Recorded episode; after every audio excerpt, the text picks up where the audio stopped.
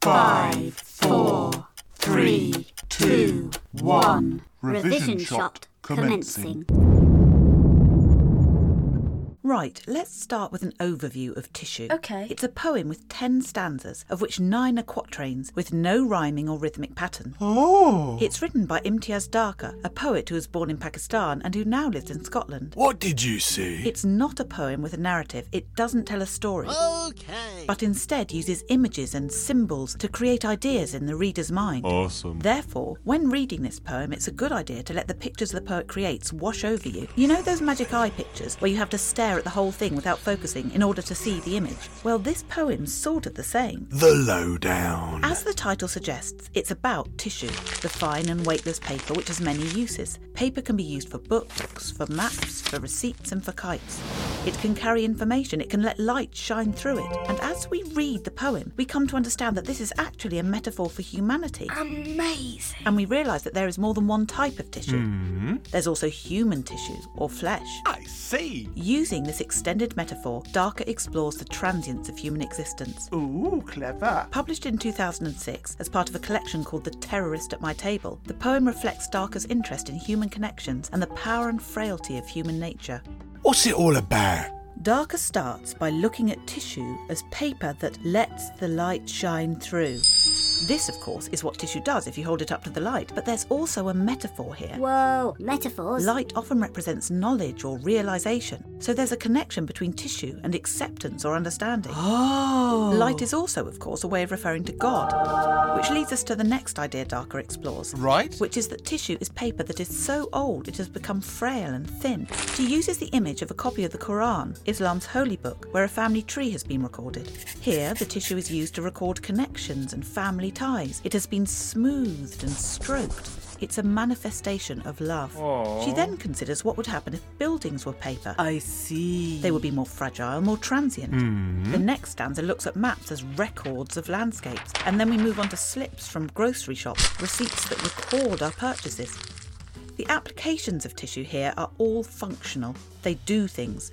Rather than conceptual. Cool. Then, Darker describes how an architect could place layer over layer to build a creation that lets daylight through. We've been talking about buildings, so the implication is that this is a physical structure. Okay. But in the last stanza, she references living tissue, and the imagery becomes conceptual again. Perhaps God is the architect she is referring to. She leaves us with the imagery of tissue as living tissue or flesh, something which is simultaneously strong and fragile, because we will all eventually die. For real. Right, let's look at the poem a little more analytically. Dig deep. Tissue has a free rhythm with no rhyme. And so. the frequent enjambment gives it a conversational, musing quality, Ah. as if Darker is working out her thoughts and ideas as she goes along. This free form also mimics the unpredictability and spontaneity of human life. Awesome. The form of the poem is echoing its meaning. Ooh, clever. The poet explores the fragility of tissue. It can follow the direction of the wind and fly our lives like paper kites, an evocative simile. In stanza four, the internal rhyme between drift and shift emphasises its fluttering, wind-blown nature.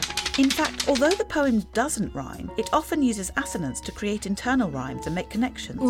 A frequently used piece of assonance is the I sound from light and shine. Wow. It weaves through the poem like light itself shining through the lines. There's a lovely piece of repetition in the poem which gives us a further clue to Darker's meaning. okay. When describing the back of the Quran, she says the pages are smoothed and stroked and turned transparent with attention. Go on. At the end of the poem, she returns to this image, describing paper smoothed and stroked and thin to be transparent. But this time she is talking about the human form. Brilliant. This repetition emphasizes Darker's central idea. Just as the Quran shows the work of God, so does human life. And here we come to the final one line stanza of the poem Turned into Your Skin.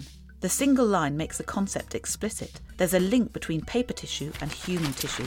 Both skin and paper record our lives, are fragile, and let light shine through them, whether that is real light or the metaphorical light of God.